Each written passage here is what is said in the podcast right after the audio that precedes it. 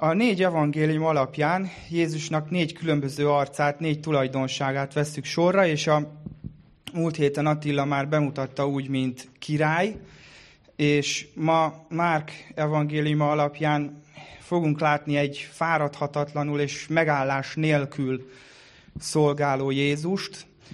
Jövő héten Lukácsból Jézusnak az emberi oldala fog elénk kerülni, és aztán negyedik advent alkalmával pedig János evangéliuma már ismerős lehet itt a idei évből, és, és, és az isteni arca, Jézus, mint Isten lesz előttünk. És ö, szeretnék egy pár szót arról szólni itt az elején, hogy, hogy ez, hogy szolga vagy szolgálni, hogy, hogy ez a szó, ez egy kicsit manapság ilyen, ilyen negatív jelentéstartalmal bír. És ez lehetséges, hogy e, talán a történelem, ahogy alakult, kultúránkban, ahogy rárakódott erre a szóra egy ilyen negatív jelentés tartam.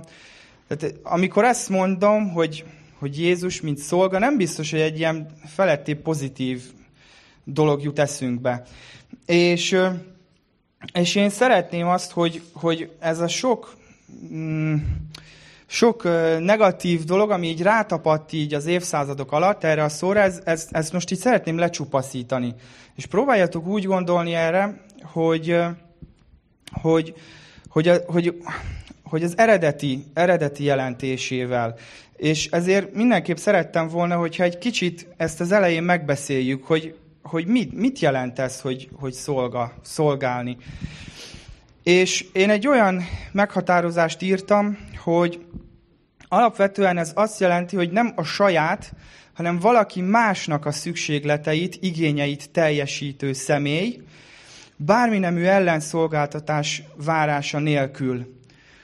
Tehát, hogy a tevékenységének a mozgató rugója az nem az, hogy cserébe vár valamit, nem azért teszi, amit tesz, mert valamilyen jutalom, ellenszolgáltatás, fizetés, vagy, vagy bármi, bármilyen előny származna neki ebből, hanem azért teszi, aki ő. Tehát az identitásából fakad az, amit tesz. Az, hogy szolgál. Azért teszi, mert ő egy szolga. Nem azért, mert valamit vár cserébe, hanem ez így a belsejéből jön. És Jézusnak sok olyan tulajdonsága, arca van, ami népszerű, és, és szeretünk azonosulni vele, ugye, amikor énekeljük, hogy győztes király, hogy gyógyító, tanító, teremtő, ezek ugye olyan jól, jól hangoznak, és, és, és olyankor úgy mi is úgy kicsit úgy, úgy kifeszítjük magunkat, hogy igen, mi, mi nekünk egy ilyen Jézusunk van, és nem, nem annyira kap rivalda fényt az, hogy Jézus mint szolga, mint szolgáló ember jött ide közénk és szolgált nekünk.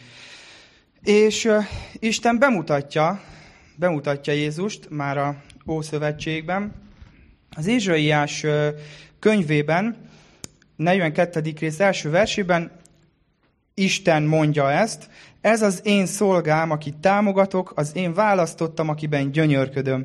Lelkemmel ajándékoztam meg, törvényt hirdet a népeknek. És utána olyan, mintha Jézusnak beszélne, mintha egy ilyen küldetést adna neki, én az Úr elhívtalak az igazságért, és fogom a kezed. Megőrizlek, és benned ajándékozom meg szövetségemmel népemet, világosságommal a nemzeteket. Nyisd meg a vakok szemeit, hozd ki a börtönből a fogjakat, a fogházból a sötétben ülőket. Így mutatja be Isten a fiát, Jézust, és ez az én szolgám. És előre volt ez vetítve. Mégis a zsidók azt látjuk, hogy egy, egy olyan valakit vártak Messiás személyében, aki majd felszabadítja őket a római elnyomás alól, egy ilyen erőskezű politikust, aki, aki felkarolja majd a nemzetet, és egy újra egy erős ország lesznek. És hát mellé lőttek, de múlt héten ugye láthattuk, hogy végül is abban nem tévedtek, hogy valóban egy király jött el, csak éppen nem úgy, ahogy ők azt várták. Nem úgy, ahogy, ahogy azt ők gondolták, hogy milyen király fog érkezni. És az Isten országának a, a programját mutatta be, nem azt, amit, amit ők szerettek volna. De ha úgy vesszük, akkor azért is mellé lőttek, mert nézhetjük úgy is, hogyha Jézust mint, mint egy szolgálót nézzük, hogy király helyett érkezett egy alázatos szolga. És Ézsaiásban olvashattuk, ahogy Isten bemutatja Jézust, de igazából Jézus saját magát is ugyanígy mutatta be, és ezt már a Márk evangéliumában olvashatjuk, a 10. rész 45. versében, mert az emberfia sem azért jött, hogy neki szolgáljanak, hanem hogy ő szolgáljon, és életét adja váltságú sokakért. Ezzel szeretnék is Márk evangéliumára rákanyarodni, és egy pár gondolatot azért szerettem volna így magáról az evangéliumról mondani nektek. Ez a legrövidebb evangélium. A szerzője János Márk, ő nem volt a 12 apostol egyike, de olvashatunk róla az apostolok cselekedeteiben, amikor a Pál első missziós útjára, mint munkatárs velük tartott, és Péter levelében említést tesz róla, úgy, úgy nyilatkozik a levele végén, hogy mint szeretett fiam. Tehát Péterrel egy ilyen nagyon közeli kapcsolatban lehetett, és, és semmi konkrét bizonyíték nincsen rá, de általánosan elfogadott nézet az, hogy, hogy ez, az, ez az evangélium született először, tehát ez lett először lejegyezve, és Máté és Lukács forrásként használta is, ugye a nagyon egyforma dolgozatok az múlt hétről, és konkrétan számszerűsítve, én a számok rabja vagyok, hogyha valakit érdekel, akkor most elmondom, hogy Márk evangéliumának a 80%-a egy az egyben olvasható Máté evangéliumában, 65%-a pedig egy az egyben olvasható Lukács evangéliumában. És ez mind érdekesség, de ami a mai tanítás szempontjából sokkal, de sokkal fontosabb, az az, hogy Jézust mutatja be, természetesen, de nem a szavai, hanem sokkal inkább a tettein keresztül. És ezt szeretném be is bizonyítani, úgyhogy nem találtam az interneten sajnos erre, erre irányuló kutatást, úgyhogy saját magamnak kellett elvégezni, de a leghosszabb beszéde Jézusnak ebben az evangéliumban 33 ige versből áll amikor az utolsó időkről beszél, a 13. fejezetben, ez 33 igevers. És ehhez képest, hogy lássátok az összehasonlítást, a Máté evangéliumában, amikor elmondja a hegyi beszédet, ugye az országának a programját, ez három fejezeten keresztül folyamatosan Jézus beszél, és ez 111 igevers. És ez csak egy hosszabb beszéde, van több is. De például János evangéliumában, amikor az utolsó vacsoránál ülnek, és már a 12 tanítványához, vagy 11, igen, jó, mindegy, tehát amikor beszél ott nekik, az is négy fejezeten keresztül tart, és 117 igevers. Tehát látjátok, hogy ehhez képest Márk alig-alig beszélteti Jézust ilyen rengeteg ilyen egy-egy mondatos megszólalása van Márk evangéliumában, és sokkal több a leírás, hogy mit csinált, hova ment, ezt és ezt tette. És ahhoz képest, hogy milyen keveset beszél, egy érdekes tény, hogy a legtöbb csoda viszont ebben az evangéliumban van lejegyezve. Úgyhogy ez is azt mutatja, hogy mennyire a tettei alapján szeretné Márk bemutatni nekünk Jézust. És uh, vajon mi lehet, mi lehet a célja ezzel? Miért így mutatja be? Amikor, amikor elolvastam így a könyvet elejétől a végéig, így, így egy huzamban, inkább azt mondom, hogy átfutottam, olyan érzésem volt, mintha így az első versnél így felülnénk valami körhintára, vagy, vagy hullámvasútra, vagy nem tudom, valami ilyen, ilyen nagyon izgalmas dologra, és nincs megállás. És folyamatosan pörög, pörög, pörög, pörög és pörög. És egyik, egyik eseményből a másikba lépünk át, és nincs idő megpihenni egy másodpercre se. Olyan, amikor nézzünk egy ilyen üldözős akciófilmet, és épp, hogy még csak megmenekült a, nem tudom, a Jason Statham, és már is ott a következő rossz fiú, és őt is jól el kell páholni. Szóval, hogy nagyon akciódús, és nagyon, nagyon pörgős ez az evangélium, és azt látjuk, hogy, hogy nem áll meg egy percre sem Jézus, és folyamatosan csak teszi, teszi, teszi, teszi, teszi, és ezt szeretném nektek megmutatni, mert nekem nagyon izgalmas volt észrevenni az első, első fejezetben, Márk evangéliumának az első fejezetében, hogy hogy zajlanak az események. A 21. versben az, azzal kezdődik, hogy ezután elmentek Kapernaumba. Szombaton azonnal a zsinagógába ment és tanított. Ez a szó, hogy azonnal, ez 40-szer szerepel a evangéliumban, és csak az első fejezetben 12-szer van, hogy azonnal. 29. vers. Mindjárt ezután, látjátok? Mindjárt ezután kimentek a zsinagógából, és Jézus elment Jakabbal és Jánossal együtt a Simon és András házába. 32. vers. Este felé pedig, amikor lement a nap, hozzávittek mindenféle beteget és megszállottat. Ez még mindig ugyanaz a nap, tehát még mindig ugyanaz a napon vagyunk, hogy már lement a nap, és még akkor is még hozzák a betegeket hozzá. 35. vers. Nagyon korán a hajnali szürkületkor felkelt, kiment, elment egy lakatlan helyre, és ott imádkozott. Simon és a vele levők azonban utána siettek, amikor megtalálták, így szóltak hozzá, Mester, mindenki téged keres. Hát ez nem igaz. Ez nem, gondolta Jézus, hogy nem baj, oké, okay, volt, volt egy napom, nem baj, majd holnap, hajnalba, amikor még mindenki alszik, majd akkor majd meg lesz az én időm, gondolta. És nem, nem, mert még ott is utolérik, és még ott, ott is utána mennek, és még ott is, ott is azzal zaklatják, hogy Mester, mindenki téged keres.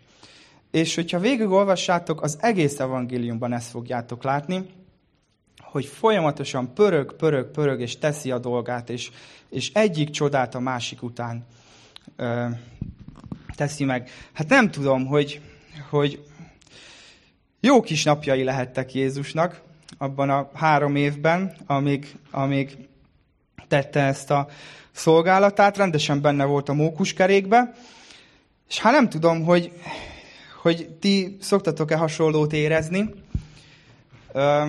Amikor így van lehetőségem beszélgetni emberekkel, nagyon, nagyon sokszor hallom azt, hogy, hogy, hogy panaszkodnak arra, hogy olyan az életük, mint hogyha egy mókuskerék lenne. És én is, ezt én is szoktam érezni. És így telnek egymás után a hetek, hónapok, de hogy, de hogy én feltenném a kérdést, hogy amit csinálsz minden nap, az a mókuskerék, amiben benne vagy minden nap, hogy azt akkor is csinálnád, hogyha egyébként egy árva fityinget nem kapnál érte? Ö, akkor is bemennél, csak őszintén. Csak őszintén ér, ér válaszolni, de nem kell hangosan.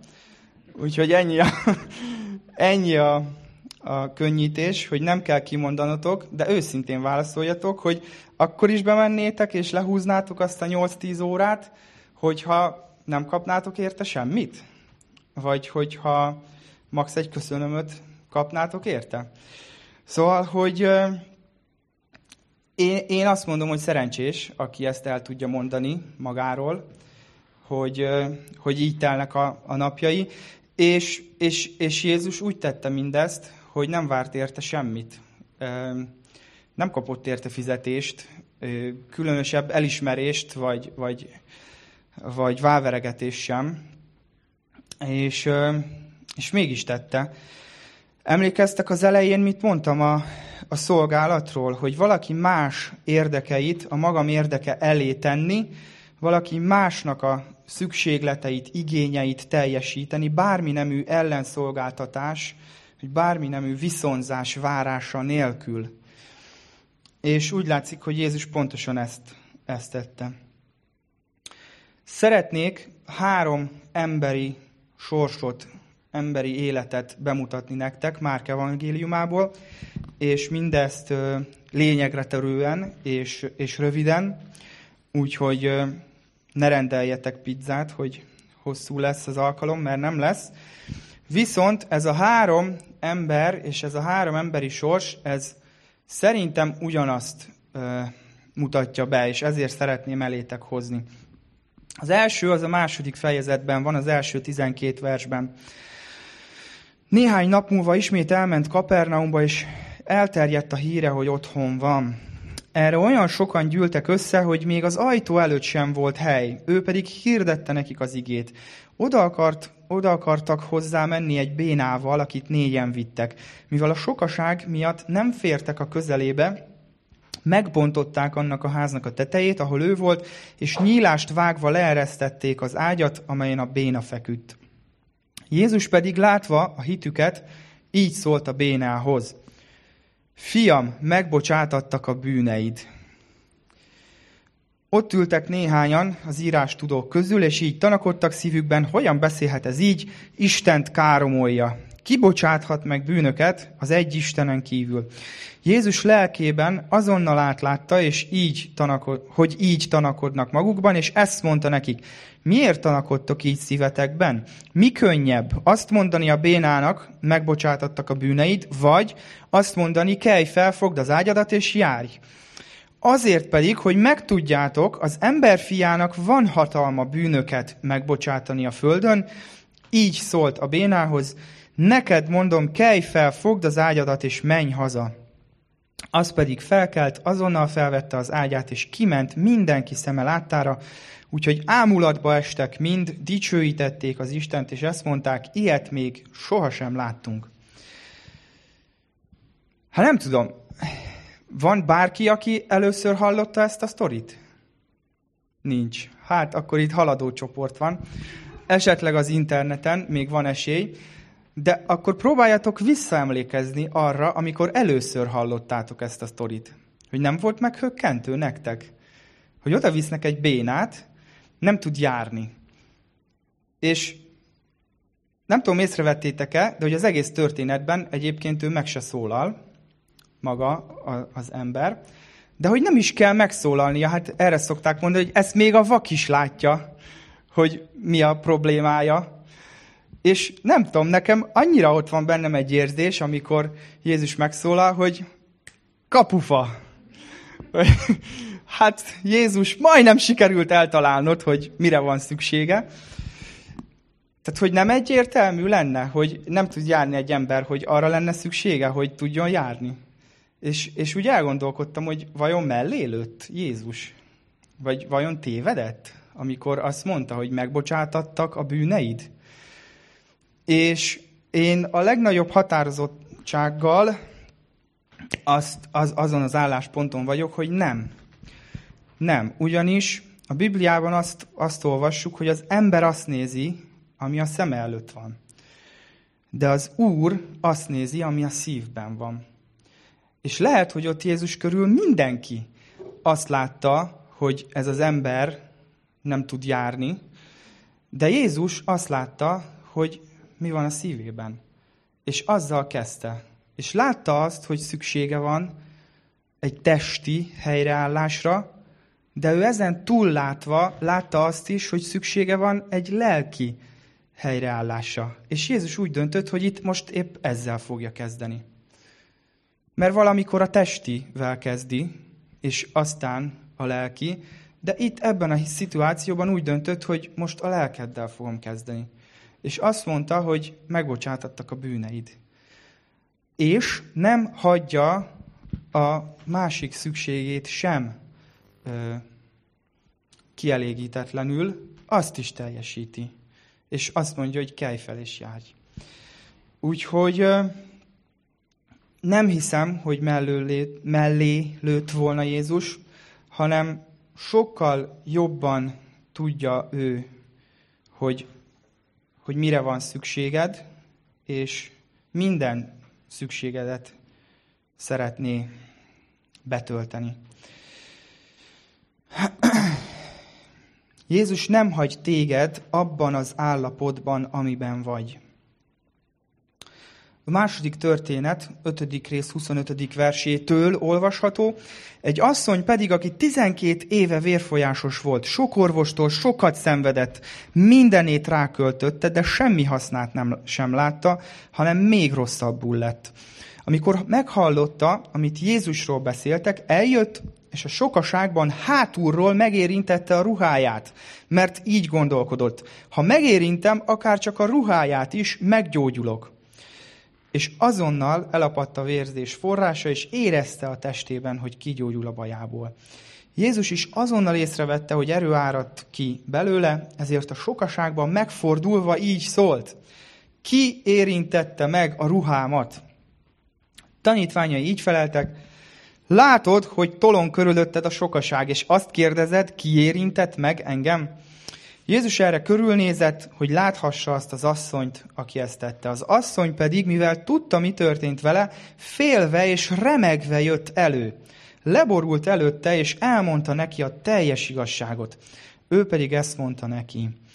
Leányom, a te hited megtartott téged, menj el békességgel és bajodtól megszabadulva, légy egészséges. Hát itt van egy kétségbe esett ember. 12 év. Azért itt álljunk meg egy másodpercre csak, hogy 12 éve szenved valamibe, és számomra kiállt a sorok közül ez a megjegyzés, hogy mindenét ráköltötte. Nem tudom, ti hogy vagytok vele, amikor ezt olvastam, de számomra ez annyira beszédes, hogy, hogy mennyire kétségbeesve keresi a megoldást a problémájára. És eljut egy adott pontra az életébe, amikor rájön, hogy mi a megoldás a problémájára, és hisz Jézusban, és hisz, hogy ő lesz a megoldás a problémájára, de fél. És szerintem ez nagyon jellemző ma. Hogyha el is jutunk addig, hogy szükségünk van Jézusra, olyan sokszor gondoljuk azt, hogy ki vagyok én, hogy az Isten a mennyben az én problémámmal foglalkozzon.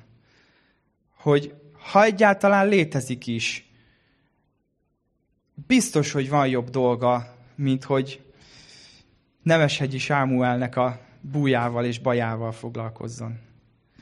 És olyan érdekes, hogy már, már megtörténik a csoda.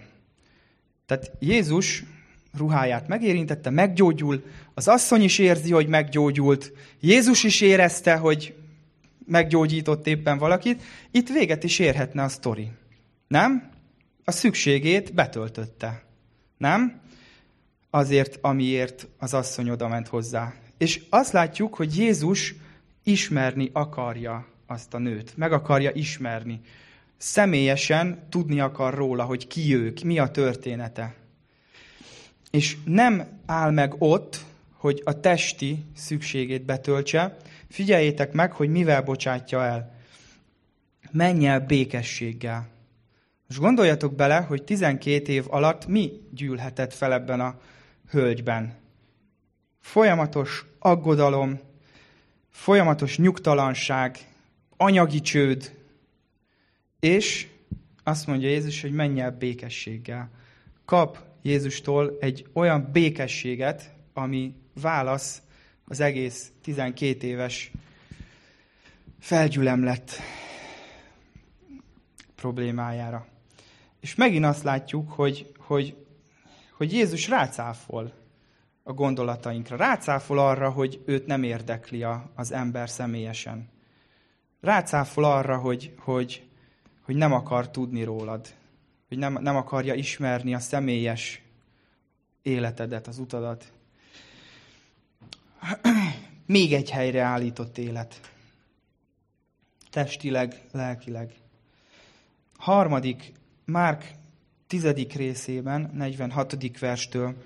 Azután Jerikóba értek, és amikor Jézus tanítványaival és elég nagy sokasággal kifelé ment Jerikóból, egy vak, koldus, Bartimeus, a Timeus fia ült az út mellett. Amikor meghallotta, hogy a názáreti Jézus az, így kiáltott fel, Dávid fia Jézus, könyörülj rajtam! Többen is rászóltak, hogy hallgasson. Ő azonban annál inkább kiáltozott. Dávid fia, könyörülj rajtam! Jézus megállt, és ezt mondta, hívjátok ide. Oda hívták a vakot, ezekkel a szavakkal, bízzá, kelj fel, hív téged. Ő pedig ledobta felső ruháját, felugrott, és odament Jézushoz. Jézus megkérdezte tőle, mit kívánsz, mit tegyek. A vak ezt mondta, Mester, hogy újra lássak. Jézus ekkor így szólt hozzá, menj el, a te hited megtartott téged. És azonnal újra látott, és követte őt az úton. Hát úgy látszik, hogy ez a tömeg ez közös, mint három történetben. És még egy, még egy közös dolgot azért szeretnék itt uh, elétek hozni, hogy itt is egy olyan ember van, aki amúgy senki más nem érdekel. Periféria. Figyeltétek, hogy csitítgatják, hogy halkulj már el! Hát a nagy mester, a názárati Jézus jön itt, hát mit kiáltozol itt? Hát csönd legyen már. És ő annál jobban, annál jobban mondja, hogy Dávid fia, könyörülj rajtam. És olyan érdekes, hogy egy óriási tömeget ír, de hogy, hogy senki, senki, nem azt olvassuk, hogy valaki bíztatta volna, hogy menjen közelebb Jézushoz, hanem Jézus hívja oda. És Jézus szól, hogy hozzátok, hozzátok ide, hívjátok ide. És érdekes, egy, itt, itt én a legutolsó megjegyzésből szűrök le egy fontos dolgot. Azt mondja, hogy követte őt az úton. Azt mondta Jézus, hogy menj el, a hited megtartott téged, és ez a Bartimaus, erről pedig azt olvasjuk, hogy ő meg követte az úton. És ebből én azt látom, hogy ugyanúgy, ahogy az előző két példánál, itt is történt egy belső változás is. Azt mondta ez a Bartimaus, hogy rendben van, hogy látok, ti ha vakok lennétek, és újra látnátok, mi lenne az első, amit meg akarnátok nézni? Jó kérdés, ugye? Most gondoljatok bele, hogy ennek az embernek kinyílt előtte a világ. Minden. Hirtelen. Ott volt a periférián, a koldulásba, hirtelen kinyílik előtte az egész világ. Lehetőségek tárháza. És mit választ? Hogy követi Jézust. Jézus sosem elfoglalt annyira, hogy ne tudjon rád időt szánni. Nincs tele a Google naptára annyira, hogy ne tudjon neked egy időpontot adni. Jézus sosem annyira érzéketlen, hogy ne érdekelje őt a te problémád. És Jézus nem keres kifogást arra, hogy miért ne segítsen rajtad. Jó, akkor olyan szépek ezek a történetek, és olyan rég történtek, és, és olyan jó, hogy le van írva egy könyvben, és, és, és, és ilyen szépen lehet beszélni róla. De akkor most mi van itt 2021-ben, kis tartsán? Mit kezdjünk vele? Uh, igen. Szóval, hogy, szóval, hogy egy tanulságot már levontunk, hogy, hogy Jézus látja és ismeri a, a szükségletedet, és ő szeretné betölteni. És, és, és vajon hogy... Tehát itt a teremben nem látok vakot, vagy éppen kerekesszékben ülőt, vagy valamilyen súlyos betegséggel küzdőt, lehetséges, hogy van. De hogy itt ezekben a történetekben ezt láttuk, és hogy Jézus helyreállította őket. De akkor nekünk hogy szól? Nekünk hogy szólnak ezek a történetek? Nekünk mit tudnak üzenni, hogyha mi nem küzdünk ilyen, ilyen dolgokkal? Nincs senki, akiben esetleg bűntudat van? Mert valamit elrontott, valamit elhibázott, egy rossz döntést hozott az életben. Jézus szeretne megbocsátani. Mint ahogy mondta ennek a bénának, hogy megbocsátottak a bűneid. Nincs itt senki, aki csalódott emberekben, vezetőkben, gyülekezetben, akármiben. És lehet, hogy sebeket hordunk emiatt magunkban. Jézus azt látjuk, hogy szeretné begyógyítani ezeket a lelki sérüléseket is. Nincs itt senki, aki úgy érzi, hogy esetleg gödörben van a házassága? Olyan jól elindultunk, olyan jó volt ez a rózsaszín felhő, és úgy szerettük egymást, és reggelente összebújtunk az ágyban, és, és most meg egy harctér az otthonunk. És hogy jutottunk ide? Feltehetjük a kérdést. De az biztos, hogy Jézus szeretne ebben is segíteni, hogy helyreálljon a bizalom kettőtök között. Hogy helyreállítsa a bizalmat kettőtök között. Nincs itt senki, akit esetleg a gyász mélységes fájdalma gyötör. Annyi, de annyi, de annyi uh, halálhírt kapunk mostanában. És múlt héten Erikával egy olyan temetésen voltunk, ahol egy lelkipásztor és a felesége tíz nap különbséggel költöztek haza. És én személyesen nem ismertem őket, de látni a gyermekeiket, zokogni ott a sír fölött, megrendítő. És Jézus azt mondja, hogy szeretne a vigasztalód lenni. Szeretne megvigasztalni téged. Nincs itt senki, aki úgy nőtt fel, hogy semmilyen szeretetet nem kapott szüleitől, vagy egyik szülőjétől. Uh, lehet, hogy azért, mert nem is volt, vagy azért, mert volt, de, de nem tartott téged fontosnak, és eldobott. Nekem két éves, két éves koromban halt meg az apukám, és tök érdekes, hogy amikor 2013-ban így elkezdtem kicsit közeledni Istenhez, Bibliát olvasni, imádkozni, akkor tudjátok, hogy mi volt a legelső dolog, amit hallottam tőle? Hogy hogy, hogy mutatkozott be, úgymond. Azt mondta, hogy Sámuel gyermekem. És ott volt ez a űr, amit nem lehet betölteni emberileg. És jött, jött Isten, és betöltötte. Nincs itt senki, aki ehhez az asszonyhoz hasonlóan el tudja mondani, hogy már mindenütt kerestem a megoldást a problémámra. Már lehet valaki azt is elmondja magáról, hogy már mindenemet ráköltöttem. Találkoznod kell neked is Jézussal. Egyetlen egy olyan dolog van, ami nem tud segíteni Jézus.